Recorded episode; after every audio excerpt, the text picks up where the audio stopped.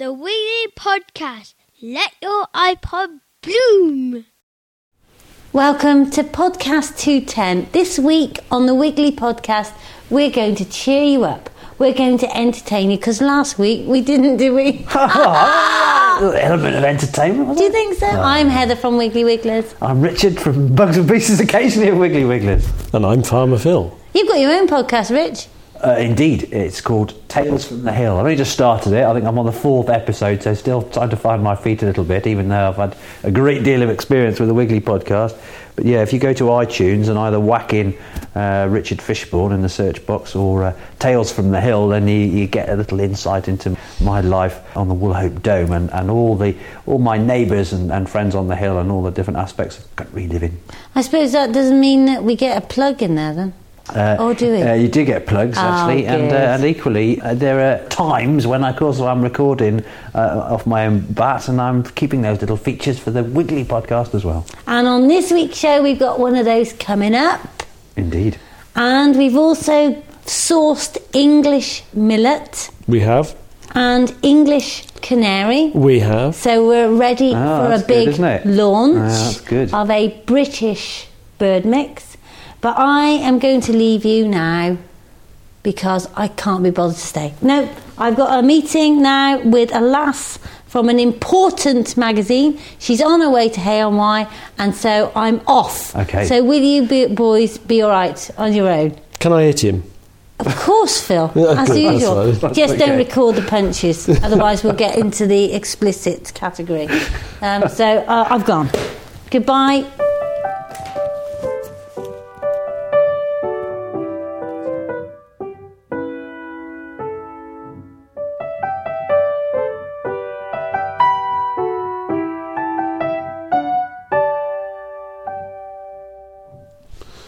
So, Rich, So we're on our own. we're on our own with the cats away again. Indeed, it doesn't happen very often though. It hasn't happened for a while now, has it? No. So you and I, we've been uh, sat on this couch, just the two of us. So, uh, before she went, she did allude to the fact that we've been trying to put together a British mix sourcing bird seeds Yeah, yeah. from within the UK. It's a rare thing in itself, isn't it? well, I don't think anybody else has actually done it properly, Right. if you know what I mean. Yeah, yeah. Um, and so what I did was I started out with the idea that I wanted a mix with some carbohydrate or uh, cereal based seeds in it and Right. some oil seeds, Okay. essentially. Right. And obviously, I wanted to make the mix as diverse as I could. What uh, what distinguishes an, an oil-based seed from a sort of high carbon-based uh, seed, high high fibre seed? Basically, oil based seeds are seeds of things like brassicas, so rape falls into that category, or linseed is another oily seed. Okay. And I actually include canary as an oily seed, although Right. it is actually a grass, but it is a, a, a very high energy seed. And so we've got all those in the mix. Right. Um, we've also managed to source some millet grown in this country Okay. from Tom, who is a, a farmer, he's a leaf farmer actually. Right. Right. Um, and so he's interested in growing some of that for us. Why is it unusual for millet, say, to have been grown in this country? Well, millet is a plant that is indeterminate, so that it tends to seed and ripen according to the availability of moisture rather than the time of year. Oh, I see. And uh, lupins are another plant, for example, Right. that if they get enough moisture, they just keep growing Right. and they never stop. And so that makes some of these plants very difficult to grow in this country because obviously we get a lot of rainfall Right. not impossible. And obviously, if the price is right and compensates for a low yield, then That's fine. not so bad. So um, essentially, what we've managed to do is to put together a mix which I think stands up on its own, whether it's British or not, to be quite honest with you. Mm. But it's got some of our own indigo in it, it's got some naked oats in it. Now, they're actually a very oily cereal, Right. so that they're a good bird feed in themselves. Anything with oil or fat in it is high in energy Yeah. yeah. and it's easily available to the birds, particularly in this cold weather. right. The birds like variety, just like Yes. you and I do. So, um, you know, Some having a aspects of my variety of seeds, and then of course we've got black sunflower Yeah. in there that we grow, Yeah. and we're actually looking to change how we grow it to improve it.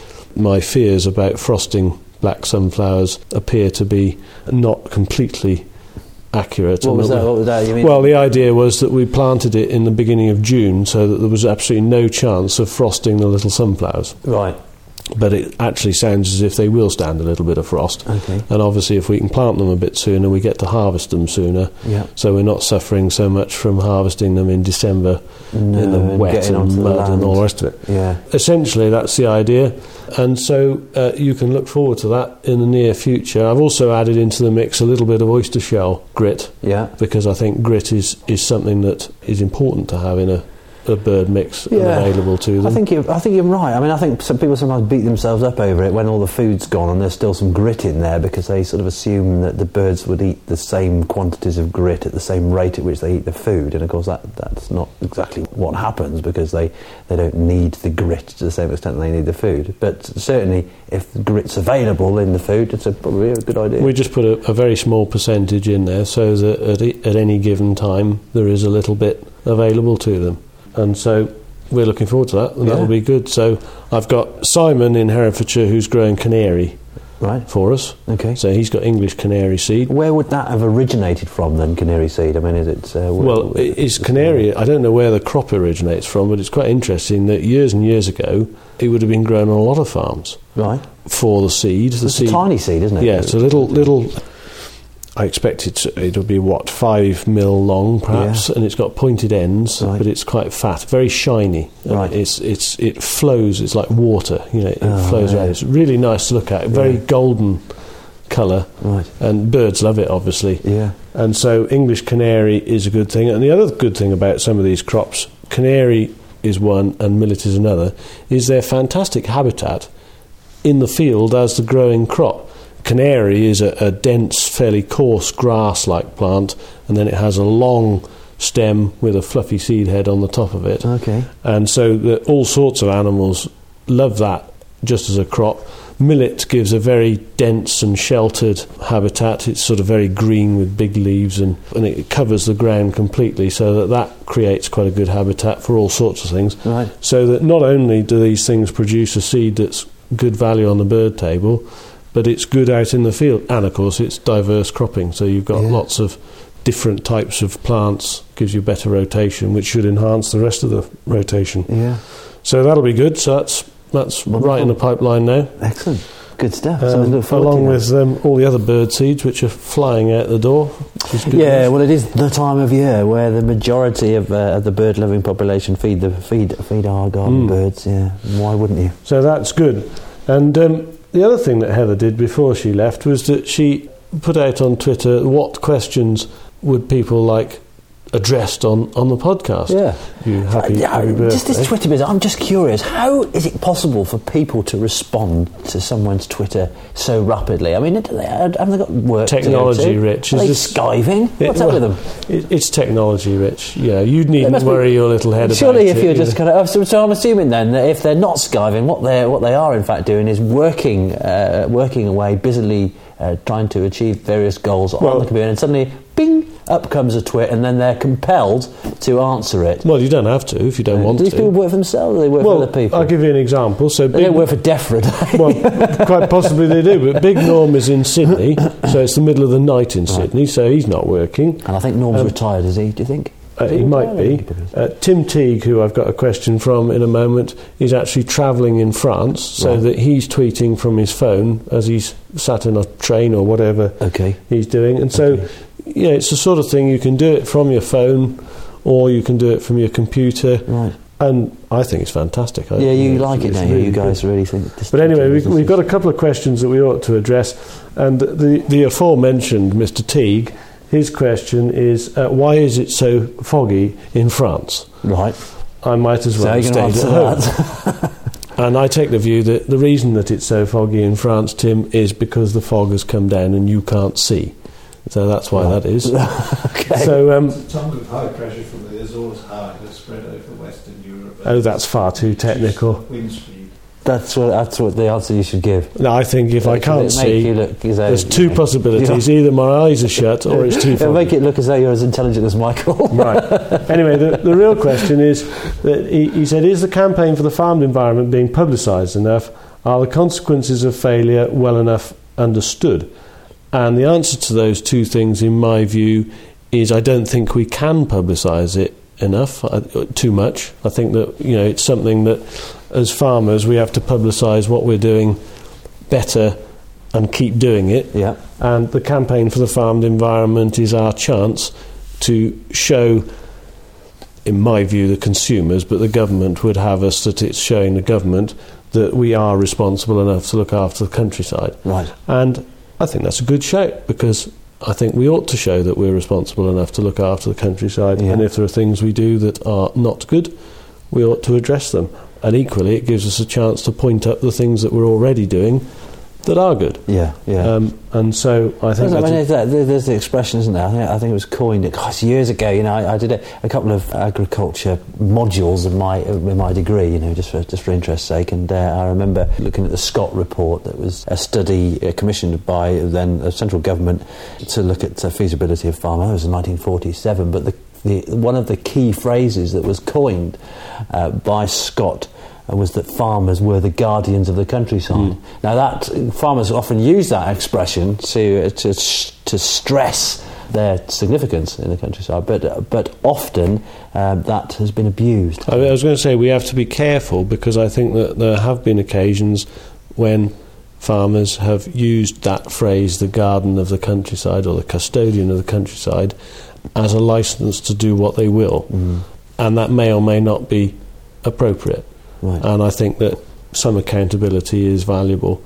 And as Tim rightly says, the consequences for not achieving something with the campaign for the farmed environment are essentially that central government have threatened to impose environmental activities on agriculture. And as somebody who is vehemently against central government imposing anything on agriculture, the onus is on us there is that. to, to do it ourselves. Right. And I believe that there are obviously areas where we can improve our activities, Right. but it also gives us a chance to showcase those things that we're already doing Indeed. and point them up. And I think that's equally impo- important that we're not necessarily environmental criminals, all of us, and that you know there are aspects of what we do which the countryside is completely reliant on, and, Okay. and rightly so. So Fabulous. Well, okay, and and uh, in addition to that, I think there's a final tweet about uh, all things Brock-like. Well, yes. Uh, Lynn Rees ha- has asked what our thoughts on the badger cull trial in Wales are. Yeah. It's only in Wales Right. because the Welsh Assembly have basically had the guts to say this is what we're going to have to do. Right. I'm not completely in agreement with it, although I am What, intrigued. what's the, to what's see- the extent of the cull? well, essentially, what they're going to do is to select areas and cull the badgers. right. Basically, try and get rid of tuberculosis, bov- bovine tuberculosis. Okay. I think that politically that was probably the only thing they could do because they aren't in a position yet to do the more targeted badger control, which is what I would like to see. I would like to see badgers with TB Yeah. controlled Yeah, and yeah. try and leave the healthy badgers. Which makes sense. But it's quite a difficult shout because politically and actually practically doing it, it's not easy. Yeah. Who do you allow to do what and when? And so it'll It- be it a case of watching. I, I sit so uneasily about the, any aspect of, uh, of badger culls. It's uh, it's such difficult ground to engage in, and I know we've talked about it uh, many times over the years, but. I I just don't see how it's possible to uh, essentially prescribe the culling of animals in a specific area in order to well, justify the reduction in the spread of, of TB, given that, I mean, yeah, it, it, I think there is sufficient evidence now to suggest the, the relationship between badgers and cows causes problems and the spread of TB, but in order to eradicate a community of animals to uh, stop the spread of a disease when, in fact, other things could be done to stop the spread of the disease uh, is wrong. I think you're probably right, and I agree with you. But I think that it's a simpler thing than that. That politically, to do something about TB in badgers is better than nothing. And like you, I, I don't like the word cull. It's a blunt instrument, and I think it has quite a lot of negatives to it. Yeah. But the English government's attitude that we're not going to do anything about TB and badgers renders everything else that we do pointless. We're mm-hmm. slaughtering hundreds and thousands of cattle, and that will continue until we address the body of disease. So we'll we'll watch and see. We'll see what happens. The the evidence that comes out of it will be useful Right. and that we can judge and hopefully we can get more targeted badger control. I much prefer the word control and I much prefer the idea of controlling diseased badgers because that way we can get some results. Okay. Um, you've been out with the, your recorder again, haven't you? Because I mean, did, we seem to be promoting your podcast and, and this um, this competitor, you lounging around on the top Well, of Oak Dome and all the rest of it's it. all But that's- that's having said that, it's- you have generously recorded a, piece of what? Well, as, as, as I have done over many years, I, I, I put little pieces together which uh, people seem to enjoy. And uh, the other day, of course, I was, I was trying to figure out uh, something to do when the snow was thick on the ground. Everything that I, Just the same as me, Rich. and not be in the house because I didn't want to be in the house. I didn't want to be working in the house. You know, I didn't want to. There were various things I could do, uh, but I. I wanted to be outside, so so I've, I've leapt outside, took my little iPod recorder with me because the ground, when it's blanketed with snow, the acoustics are just amazing. It's aren't they? really strange, it isn't it? It dampens off all those human noises, and and your senses uh, just become so aware of, of uh, all the, the minutiae of sound. You know, the, certainly uh, bird song and things like that, but everything seems to stand out so much more. So uh, anyway, I, I talk a little, little bit about what I'd found to do uh, in, in, at home in the garden, and doing a little bit of excavating in the snow and things like that. Brilliant. Let's have a listen to that. One thing that I often talk about is the fact that as gardeners we often ignore providing food for the birds in a sustainable fashion. And by that I mean by planting the right shrubs, you know, all the bushes and trees that will provide fruit during those harder months. I've noticed this year that the guelder rose that adorn the hedge line down to the gates have been stripped. The berries have all gone. That's a real indication of uh, of the need for for birds to eat as much as possible because they're not their favourite berries by any stretch of the imagination. But the ivy everywhere is still producing lots and lots of berries. The trees, the ash and the oak that are towering above me, are inundated with ivy, and the birds are buzzing around between the evergreen foliage of the of the ivy leaves, which are now glistening from that watery winter sun. Such an important plant, ivy. A lot of it's disappeared from the countryside. Unfortunately, those ivy knolls are so significant. It's often worth when you when you think about a hedges. Ivy will certainly colonise a hedge quite quickly if it's allowed to, and, and take over to a certain extent. You end up with something that's uh, kind of dead inside a, an ivy overcoat. But that's not unattractive. And it's certainly a wonderful way of providing fruit for a whole sortie of songbirds during the course of the winter. And of course, pigeons love them as well. You often find the, the buffling wings of pigeons struggling to take purchase on those, those finer branches of the ivy on the on a low hedge in the wintertime, stuffing their crops. And another interesting thing I've seen, I've noticed this year, is that the pheasants down below in the in the orchard are flying up into the top of the trees, not just to roost, but they're doing so in the daytime to to stuff their faces on mistletoe berries, which is a wonderful thing. Everything looks so much clearer in this anticyclonic sun. There's hardly a movement in the air. The sky is vivid turquoise. And as I gaze up the hill, there's a buzzard sat in the top of an old oak. His white breast is so obvious against that blue background. He's just sat there, waiting. Perhaps just thinking it might get the opportunity to snaffle a vole that's brave enough to come from under its grassy mound. It's great this time of year though to go and wander about and check out all the animal tracks. I did see a squirrel first thing this morning. On grey squirrels, of course, they don't hibernate. They'll come out and, and they'll feed. It was having difficulty balancing on the branches in amidst the, the snow. Not entirely sure what it would eat at this time of year. Food from its stores where it kind of buried its little stashes of acorns a couple of months ago when those oak trees were throwing their fruit. Possibly. You can hear that buzzard now. Very forlorn sound, isn't it? Not in keeping with a big raptor.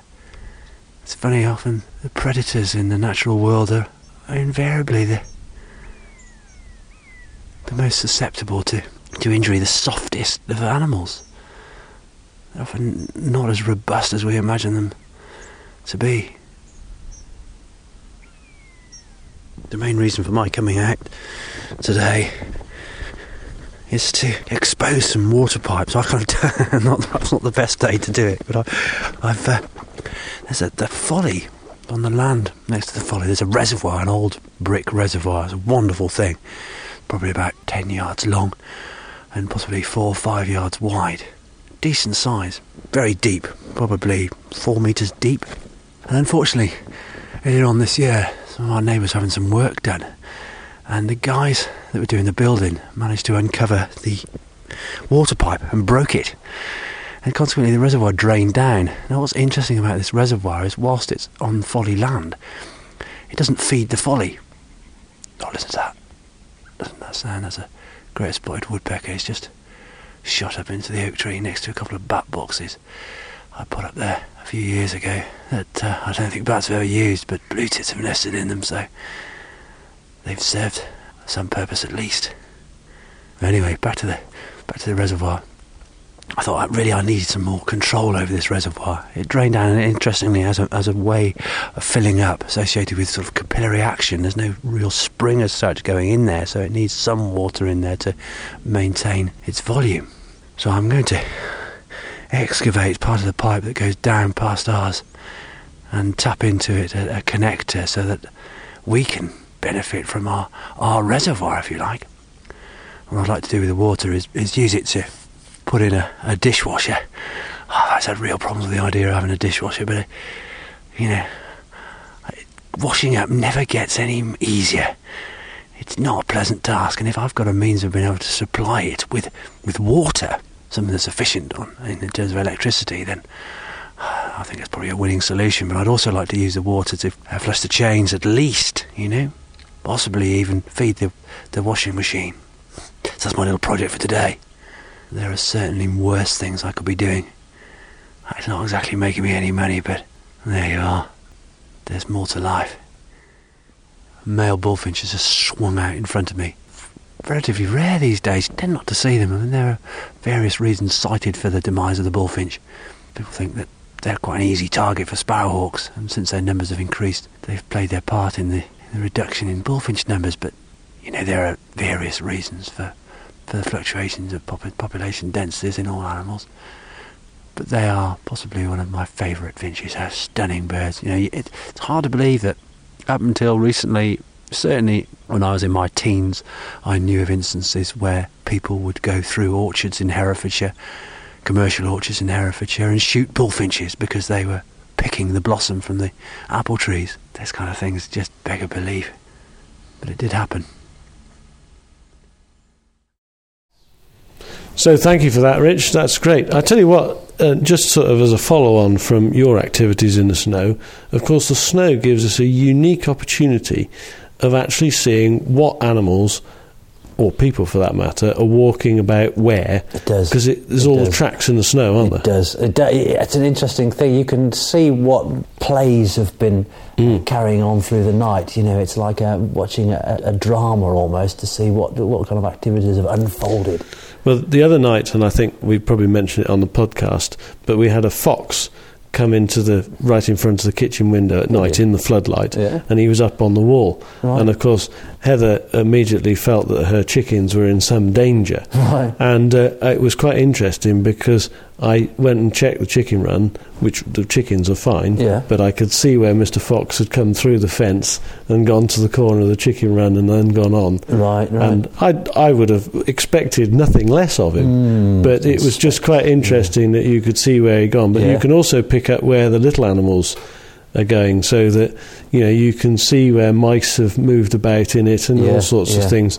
And it's fascinating watching what what things go where Indeed. that you never thought about. Indeed, and, and and often with birds' feet, you know, there's a, there's a, a beginning and an abrupt end. you know. so not necessarily tracks to follow from one uh, one sort of habitat from, to another.